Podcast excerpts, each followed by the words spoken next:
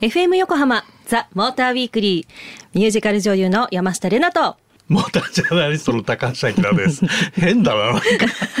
変な始まり。言ってみたかっただけです。は、はいいはいえー今夜はモータースポーツスペシャルでお届けしていきたいと思います。えーまずは来週7月17日から開催のスーパー GT 第4戦モテギの見どころを解説していただきます。解説してくれるのはスーパー GT の公式アナウンサーピエール北川さんです。えーピエールさんとはリモートでつながっていますので早速お呼びしましょう。ピエールさん。はい、どうも、こんばんは、ピエール北川です。こんばんはよろしくお願いしよろます。しくお願いいたします。なんかリモートで。お二人ともあれですね、肩書きで盛り上がってますね。はい。なんか変だよね。いや あの、一応僕もあの、レースアナウンサーっていう肩書きで、モータースポーツアナウンサーで今日はやらさせていただきたいと思います。いいっすね。いいっすね。さすが素敵です。なんかリモートでつながってるって言ってもリスナー的にはなんかラジオも一緒じゃないかっていう感じがするんですけどね。まあそうですね。はい。はいあの、なんだかネットの環境のおかげで、なんか全国がちっちゃくなりましたよね。はい世界中がなんかちっちゃくなって、こう、つながれるっていうのは、まあこのネット様々だなっていう感じがねします。我々はなんかはいピエさんの顔見ながら喋ってるそう、不からね。思議な感じです。ねあのいつも顔、まあ、見られずに喋ってるので、なんか今日はちょっとこっぱずかしい感じがするんですが、よろしくお願いします。よろしくお願いしますよろしくお願いいたします。はいえあの第3戦の鈴鹿が延期ということで、え8月21日に開催ということなんですけれども、私さっき謎が生まれまして、なんでは第い3戦の鈴鹿が茂木の後に来るのに第3戦なんだろうっていうなるほど 謎があるんです。はい、そうですね。まあ、あの、もともとはですね、えー5月に、えー開催、最後に開催される予定でした、鈴鹿サーキットでの第3戦が、新型コロナウイルス感染症の影響で、まあ、三重県が、あまん延防止のですね、適用を受けていましたので、まあ、大事をとって、その延期という判断に鈴鹿サーキットをはじめとしてなったわけですね。で、えーそれが、まあ、ちょうどですね、8月に夏休み、いつもあの鈴鹿10時間耐久レースという、えー国際イベントが鈴鹿サーキットあったんですけれども、はい。えーそれもまあ残念ながらこのコロナ禍によって中止ということになってまして、うん。まあ、そこにスライドするような形で、うん。第3戦の分が移ったということで、パッと見るとですね、第3戦と第4戦がひっくり返ってるんですけども、はい、基本的にはまあ、えーそういったまあ流れがあって、今、こうひっくり返って見えてるということですね。ななるほど、はい。ありがとうございます。では早速、えー第4戦、茂木の見どころをお願いいたします。はい。じゃあ、念を押して、今年3レース目ということになるんですけれども、はいこの茂木が。はいうんあのーもう、ちょっと僕、振り返っても前のレースが思い出せないぐらい、実は、ねね5月から数えると、もう2ヶ月近くちょっと空いちゃう、そんなレースになるんですね。うん。あの僕も本当にあの実況をずっとしばらくちょっとね、ご無沙汰しちゃってるので、えーツインリンクモテギで果たして僕が完走できるのかちょっと心配なんですけれども、まあ、レーサーの皆さんはさすがに運転は忘れないでしょうけども、ちょっとうん。GT しか出てないドライバーたちからすると、レースの勘という部分では少し心配な部分っていうのはありますよね。うん。特に今はもうあのスーパー GT は GT500 なんか特にそうですけども、ピンポイントでうん。車のセッティングだったり、はい。それからタイヤのパフォーマンスもピークを持っていったり、うん。えードライバーもやっぱり本当にあのギリギリのところまでこう追い込んでいって、ストイックにね、体も調整してきますから、うんうん。まあ、それがやっぱりちょっとこの長いインターバルで、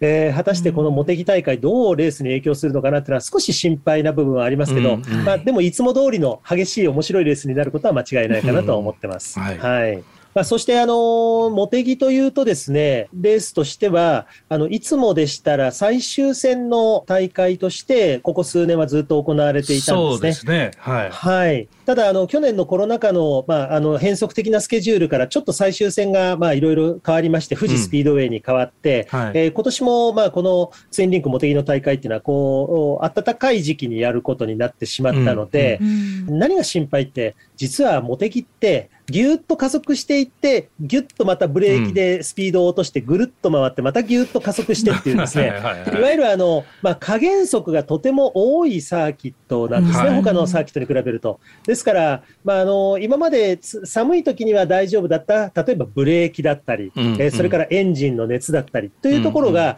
結構車に大きく影響を与えると思いますので、うん。まあ、あのトラブルというところが、うん。えー各チーム、ム、多分メカニックの皆さんもいればね、いろいろとそうならないように、うん、えー、車の整備だったり、調整だったりっていうのをいろいろ考えてらっしゃるんじゃないかな、うん、えー、レース中もトラブルが起きないように、ドライバーも上手に運転しなきゃいけないんじゃないかなっていうところは、えー、勝負のポイントになってきそうな感じはしますよね。よくこう、ゴーストップっていう言い方ね、しますよね。はい、で、ブレーキに負荷がすごくかかるっていうような話も聞きますよね。はい、その辺がポイントですかね。今、シリーズポイントで上位にいるチームっていうのは、今年からサクセスウェイトと名前も変わりましたけども、えまあ、成功した分だけですね、うん、えー、贅沢な重りを積んでるわけですね。うんうん、えー、その、まあ、贅沢な重りがですね、ブレーキにも当然影響してきますから、うん、まあ、そのあたりが、こう、レース終盤になっていろいろと効いてくるんじゃないかなと。えー、うん、そうなると、まあ、新しいね、えー、軽い車、まあ、今までちょっとうまくいってなかった1戦目、2戦目の不調だったチームが、うん、えー、最後は上位に進出してくるっていうような動きもあるかもわかりませんね。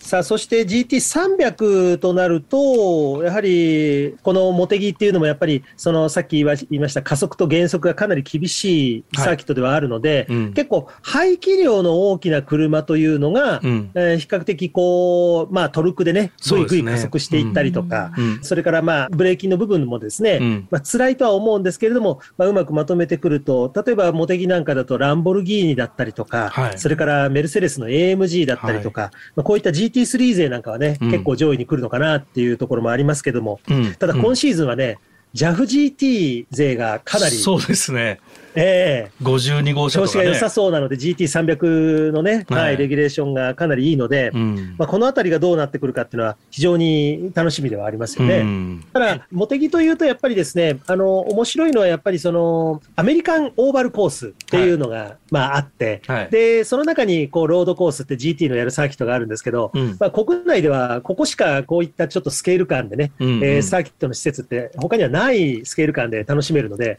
まあ、あの、ぜひ、あの、チャンスを作っていたただいて、夏休みのね、前ではありますけれども、うん、えー、ぜひ皆さんにもね、ちょっと来ていただきたいなと、うん、茂木の方にも、はい、はい、いろいろあのお子さんが楽しめる、うん、あのアトラクションも場内の施設にはあるので、うん、そういったところも一つ一緒に楽しんでいただければなと思います。はい、はい、そうですね。はい、えー、第4戦茂木は来週7月17日から開催です。えー、ピエールさんの感想も、えー、車レースの無事の感想も一緒に皆さん応援していきましょう。さあ、この後ですが、ピエールさんとつないだまま、世界で活躍する注目の若手ドライバーについてお送りします。ピエールさん、引き続きよろしくお願いいたします。お願いします。FM 横浜、ザ・モーターウィークリー。山下れなと。高橋明がお送りしてます。さあ今夜はモータースポーツスペシャルでお届けしています、はい、えー、続いては世界のモータースポーツシーンで活躍している注目の若手ドライバーについてお届けしていきます、うん、えー、そして後半もレースアナウンサーのピエール北川さんとリモートでつながっています。ピエールさん引き続きよろしくお願いいたしますはい、よろしくお願いします。よろしくお願いします。さあ、早速、えー、注目の若手ドライバーということですが、えー、スーパー GT 以外にも、ね、うん、いろいろご自身でも走られていたりとも、とにかくモータースポーツに携わっているピエールさん、えー、今後活躍に注目しているといったような若手ドライバーはいらっしゃいますか？いや本当にあのいつもスーパー GT の話ばっかりだったもんですから、こういう機会をいただいて、大変ありがたく思っていまして、あの僕も小さい頃からモータースポーツいろいろ興味を持って見てたんですけど、うん、まあ始まりはラリーだったり、うん、えー、それからまあレース F1 もそうですし、自分がカートレースもやったりというような感じで、本当いろんなモータースポーツをこう触れてきたわけなんですけれども、今実はそのラリーという分野で、世界で特にこう日本人で生きのいい若手がいるんで、ぜひ紹介させていただきたいなと。えー、思うんですね、はい、そのドライバーというのが世界ラリー選手権でトヨタガズーレーシングワールドラリーチームからですね、えー、今シーズン全戦エントリーをしている勝田貴元選手。うんもう彼はですね、ぜひ皆さんに知っていただきたいな、リスナーの皆さんに覚えていただきたいなという名前ですね。うん、この間ね、あの表彰台立ちましたもんね。うんそうなんです。よくぞ言っていただきまして、はい、サファリラリーというアフリカのケニアを舞台にしたラリー、うん、あの昔々は日本のね、車をもうそこへ持ち込んで鍛え上げると、えー、5000キロ走って鍛え上げて、それをこう市販車にフィードバックするみたいな感じで、もうこぞってトヨタ、日産、ダイハツ、えー、それからスバル、もうそういったいろんなメーカーがみんなこぞって車を持ってってラリーをやってた、うん、そんな大会なんですが、しばらくちょっとね、うん、世界ラリー選手権からは外れていたんですね。すね。うん、はい。で、今年やっと復活して、うん、そこにあの、まあ、トヨタが、まあ、ワークスチームで今シーズン WRC 出てますんで、高本選手も、あの、同じようにエントリーをしたんですが、なんと、うん、高本選手、これまで4位が最高位だったんですが、初めて、うん、えー、ラリーのリーダーになり、まあ、最終的には、あの、世界チャンピオン、去年も取りました、セバスチャン・オジエに抜かれたんですが、それでも最高位の2位をね、サファリで獲得して表彰台っていうのは、ちょっと震えましたね。この高本さんのお父さんもラリードライバーで有名ですよね。は いそうなんですね。若手じゃないんだけど。そうなんです。あの、僕よりも少し年上でいらっしゃって、あの、全日本ラリーをですね、9回チャンピオンも取っている、うん、8回か、うん、えー、チャンピオン取っている勝田紀彦さんというですね、うん、父さんがいらっしゃって、うん、で、えー、その勝田さんがこの間ですね、えー、全日本ラリーで、あの、トヨタガズーレーシングのワークスチームで GR ヤリス GR4 という、えー、マシーンで戦っているんですが、その GR ヤリスで初優勝を飾りましてね。ねはい。はい、すごいですよね。あの親子で、うん、あのトヨタワークスで走ってるっていうのもすごいですよね。そうなんですよ。もうね、まあそのお父さんをもってしてもですね、うん、いや我が子ながらちょっとうちの子じゃないみたいだよね。すごいよね。うちの高本はって、えおっしゃるぐらい今勝田高本選手はどんどん成長を遂げているっていうところでは、次期トヨタのエースになってもおかしくないですし、ひょっとすると、まあ、世界チャンピオンも、あの、今後見据えたね、うん、まだ20代、うん、まあ後半ではありますけれども、うん、えー、ラリーって結構経験がものを言うスポーツなんで、うん、やっぱりたくさん世界の道を走れば走るほど彼はスキルアップをしていくと思うんで、そういった意味では今後が楽しみでしょうがないいう、ね、11月の WRC は本当楽しみですよね。そうですね。もうありとあらゆる力を使って何としてでもやっていただきたいと、うん、えー、そういう感じですね。そうですね。最高の親孝行ですね。はい、で20代やっぱ後半ならないとなかなかこう実力が出せないこうラリーに対して F1 はどんどん若いドライバーが出てきてますよね。いや本当にあの、こういう若いドライバーが出てくると、なんか応援したくなっちゃうのは、やっぱり僕も、まあ、父親だからかなと思ってしまうんですが、21歳の角田裕樹選手っていう、うん、えー、ドライバーですね、うん、えー、F1 のアルファタウリで今やってますけれども、いや彼も本当に持ってるポテンシャルって言ったら、スピードも、それから横に並んだら俺は絶対行くぞみたいな、その、うんうん、引かないぐらいの勝ち気なレース、これを見てると、なんかちょっとね、ブレイクしてほしいなと思いますよね。そうですよね。ここのところ調子どうなんですか？開幕前にすごくこう話題になってましたけど。そうですね。やっぱり若いからやっちゃうのかなっていうようなミステイクがいくつかありまして。なるほど。まあ、ただ、あの、まあ、これも僕も本人には聞いたわけではないんですけれども、生活拠点をね、うん、えー、まあ、チームのすぐそばに移したりとか、うんうん、えー、いろいろとやっぱりこう、学ぶ姿勢っていうのを今少しずつこう変えてきてて、うんうん、ここのところ例えば予選だとか、はい、それから決勝のまあタイヤマネジメントも含めて戦い方を見てると、うん、えー、ようやくちょっと落ち着きというか、この F1 の空気に慣れてきてるなっていう感じは、何かこうレース見てるとありますよね。なるほどね。はい。で、一方で、ホンダが絶好調ですよね。いやー、ちょっとメルセデス が、嬉しいんだけど、あのー、はい、我々としてはこれを望んでいたんですけど、うん、まあ、ここまで本当にメルセデスをコテンパンにやっつけられるんだっていうのが、うん、今見れてるっていうのが、なんかこう、不思議な感じがしますよね。あれだけ絶対王者だったルイス・ハミルトンが、うん、もう予選でも、それから決勝でも歯が立たないというのを見ると、うん、まあ、マックス・フェルスタッペンと、それからレッドブルの、もちろんパッケージもそうなんですが、そこにパワーユニットを供給しているホンダ、うん、これがやっぱり今、すごくいい形をやっと作り上げられたんだなっていう感じがしますよね。本当に今年で、いや、今年で本当に終わっちゃうの？って、そう、本当そう思いますよね。はい。今、え、ホンダ5連勝ですか？そうですね、5連勝ですね。5連勝。かつての、まあ、アイルトン・セナがまだ存命だった時代の、それぐらいの F1 まで遡らないといけないっていう、その5連勝なんで、あと秋にはね、日本グランプリもありますから。はい、ぜひそこはね、やってほしいですよね。やってほしい。どんな力を使ってでも皆さん、えー、お願いしたいと思います。そうですよね。はい。はい。それと、あの、国内、えー、はい、あの若手ドライバーいっぱいいろんなカテゴリーで出てきてると思うんですけど、はい、国内はどうですか？い一番やっぱり最近のグッときたというか、感動した、そういったシーンから振り返ってみると、福住二玲選手がスーパーフォーミュラで初優勝を飾ったときに、はい、まあ、ちょっとこっちももらい泣きしてしまうぐらいね、ぐっとくるような、あの、素晴らしい勝利だったなというふうに思いましたね。で、えー、今年はですね、特に、あの、プライベートでもご結婚をされて、はい。そうなんですよね。そうなんですよ。シーズンね、ねあのー、なんか、え、まだそんな年じゃないでしょってちょっと僕思ったぐらい、うん、お若いのにものすごくしっかりした、うん、あの、まあ、伴侶となります、うん、YouTuber の方なんですよ。あの、佐藤あやみさんっていう方なんですけど。実は僕知り合いなんですよ。えー、佐藤あやみさん。あの、実は車好きの YouTuber として、車のあの、ジャーナリストの方とか業界の方には実は結構有名な方なんですよね。よねそう。はい。そうなんですよ。その佐藤さんとオフシーズンに、まあ、電撃結婚をされて、つながってたんだと思って。うん。あの、慣れ初めまでは僕はちょっと言えないんですけれども、まあでもやっぱり、あの、お互いやっぱり車で共通の話題があってっていうところからこうね、はい、えー、なんですけども、うん。はい、とてもあの福住選手、言葉の端々にやっぱり妻にもとか、それから妻の家族にもとか、自分の家族にもとかって、なんかそういう思いっていうのが、よくインタビューなんかしててもこう、よく出てきて、だから今まで一人だったものが、かなりいろいろな皆さんの期待とか、えー、そういったものも含めて、自分も頑張るぞっていうところでは、本当に今シーズン、結果が残って、うん、うん、彼もこれから勝ち方を覚えると、何でもそうですけれども、どんなスポーツでも、次またすぐね、勝ちたくなるし、勝ち方もわかるしっていうところでは、ちょっと飛躍を期待できる今年になるのかなっていう感じですよね。ねうん、あと、スーパーフォーミュラで、なんだろう、時々すごい速い、あの、見当たりとも？とか、いるじゃないですか。はい、あの辺はどうですか、ええ、あの辺の世代は。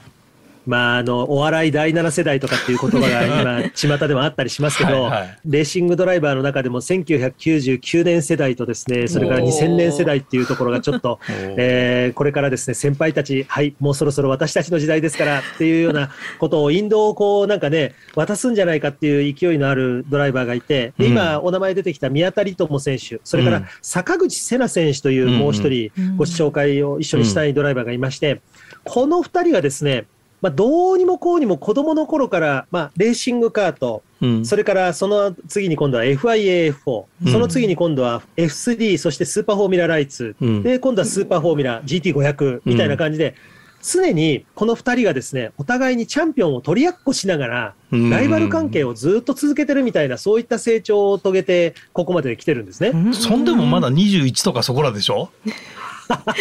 あんまり年の話はね、ちょっと、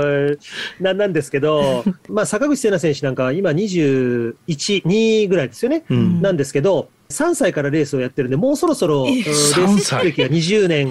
喋るよりも早く車に乗ってたみたいな感じですね、なんか。そうですね。まあ、あの、私の言葉で言うならば、よくあの言われるのが、お前口から先に生まれてきただろってよく言われるんですけど、彼らは本当にあの、生まれてきてからも多分、うん、ハンドルをこう回すような、握るような、そういった感じで生まれてきたんじゃないかなっていうね。うん、最初に握ったのは多分、ああいうおもちゃじゃなくて、多分ステアリングだったんじゃないかっていう、赤ちゃんの時に。はい、そういう、まあ、感じですよね。でも、本当にこの2人が今、やっぱりいいライバルがいると、やっぱりどんどん伸びてきますから、まあ、ちょっとこの坂口瀬名、名前からして瀬名という名前がついている。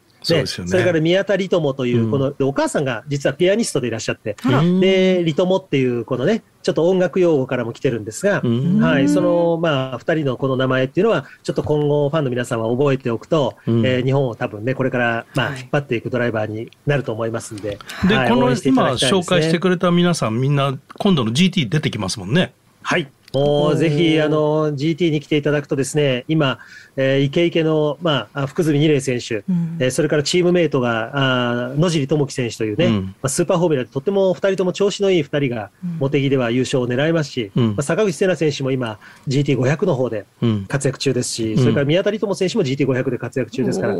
まあ、ここは、はい。楽しみですよね。聞いてる皆さんはぜひ楽しみにしていただきたいですね。はい。ピエールさん、たっぷりありがとうございました。もう紹介していただいた若手ドライバー、なんか注目どころが多すぎて、うん、あとお名前もね、今、リトモスさんっていうので、なんだ、音楽用語どれだろうって考えてちょっと分かんなかったので調べたいと思います。分かんなかったんかいって感じなんですけれども。車好きの方はね、昔、フィアットリトモってね、ありましたよね、高橋さんね。ありました、ありました。あ、そうなんですね。はい、そこからも来ているそうです。素晴らしいお名前です。ありががとうございます。ちょっと GT がっつり見てみようと思います。はい。ありがとうございます。はい、ありがとうございました。